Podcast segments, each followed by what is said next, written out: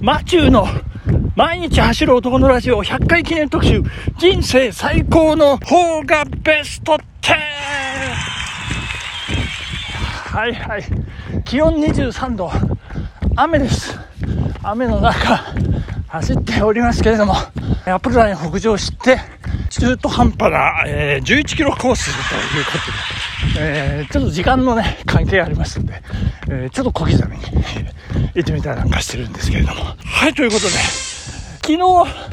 番外編だーっと紹介させていただきました。時代屋の女房、天城越え、八幡村、戦国自衛隊、セラクと機関銃というところまでご紹介いたしました。さあ、いよいよ、えー、ベスト10に入らせていただきたいと思います。第10位でございます。第10位は、私をスキーに連れてって並びに、ほいちょい三部作でございます。えー、これも、あれですよ、3作、まとめて、こう、えい。まあ、あの、どれも、思い出深く、どれも心に残り、どれも優秀、そして面白いエンターテインメント性抜群ということでですね、ホイチョイプロダクション、当時一世を風靡しました。ホイチョイプロダクション、そして馬場康夫さん監督ということで3部作と言われておりますけれども、えー私をスキーに連れてってから1987年、そして原田知世さん主演ですね。で、続いて、1989年がですね、彼女が水着に着替えたら、これも原田知世さん。これはサーフィンですね。3本目、えー波の数だけ抱きしめてが、これは1991年、同じく馬場康夫監督ですけれども、主演が中山美穂さんということで、えーまあ、湘南の海ですよね、舞台にして、ちょうどこう、長野で育った私にとっては、なんかもう別世界という感じなんですけど、あの、最初の私を好きに連れてってはですね、もう慣れ親しんだあの志賀高原、えあの最初奥志賀から入るんですよね。奥志賀でこうずっと滑る。それでこう横手にこう移ってきて、高間原一ノ瀬越えて、横手に入ってきて、そして群馬の方へガーッとこう無理やり降りていくという、こうバックカントリーをね、それをカメラで追うという、それも画期的ですけどね。あと、車でこう、国道18号というか、あのーなんていうんですか、菅平のこう回って、滋賀に行かなきゃなんか言って、車で雪道をブワーンってこう、ランドクルーザーが流行った。というかですね。まあそういう多大なえ若者たちに影響を与えるホイチョイプロダクションズなんでございますけれども、これビッグコミックスピリッツでね、かなり長いこと、気まぐれコンセプトっていう漫画、ずっとこう広告業界の実情を描いた、えー漫画があるんですけど、それがもう本当にベースになっているというかですね、それをこうおしゃれにアレンジして、若者受けする映画にこう仕上げた、馬場監督、素晴らしいじゃないと。思いますね。第10位。えー、ホイチョイプロダクション、私をスキーに連れてって以下、えー、ホイチョイ3部作ということで、ありがとうございました。えー、続きまして、第9位の発表。第9位は、飛んできた夏の虫でございます。はい、これ、あの、ほとんどご存知ない方が多いと思うんですけど、もう私の中でも人生最高の方がベスト10にどうしても入れなければいけない。いやー、これは、1983年に発表された、えー、まあ、紛れもない邦画なんですけれども、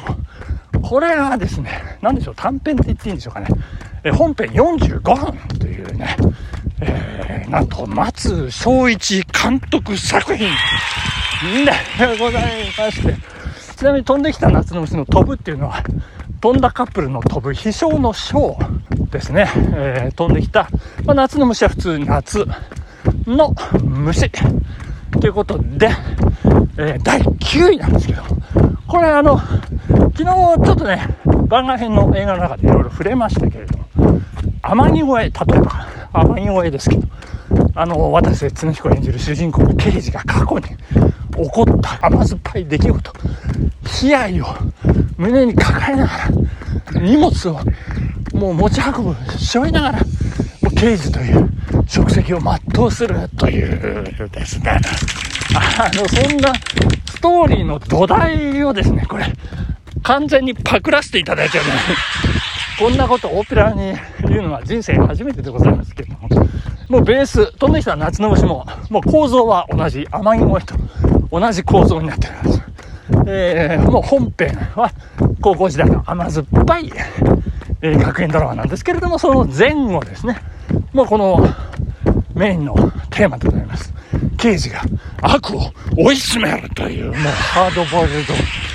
ド、刑事ヒューマンドラマというですね、えー、そんな、えー、構成になっていますね。えー、そしてですね、あのー、昨日出てきました、セラフと機関銃。この、相馬真司監督の長回しっていうのがあるんですけどね、えー、これもですね、あのー、完全にパクらせていただいてる。しかもバイクのシーンで、バイクで、暴走族がペラペラペラペラペラペラって、ずっとこれ走っているところを、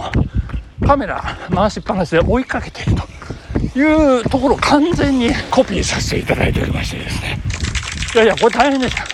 当時8ミリフィルムで撮影してますから、8ミリ最大3分ですね。その最大3分のところを全部、全部使い切って、全部使い切りましたからね。そしてその最後の最後、あの、ここにいてって主演女優に、ここにいてって言って、そしてこう、暴走族たちがパラパラパラパラって、こう絡むというですね、そこまできっちり、えー、再現させていただきましたけれども、当時のキャストの皆さん、あの、大変でしたよ。あの、今じゃ絶対にできない映像でございます。あの、バイクをつるんで、えー、高校生なんですよ。道をパラパラパラパラ、もう、許可も取らずに えー、でちなみにそのロケの後ですね、110番通報がありまして、パトカー、あじゃんじゃん来てですね、我々あのロケ終わって帰るときに、俺なんだ、なんか事件で終わったのかななんて、そんなこと が後で分かったんですけど、110番通報があったっていうようなこともありまして、何をしていたんでしょうか。まあ、へんてこな 高校生ですけどもね。あもう一つ入りましてですね、そこの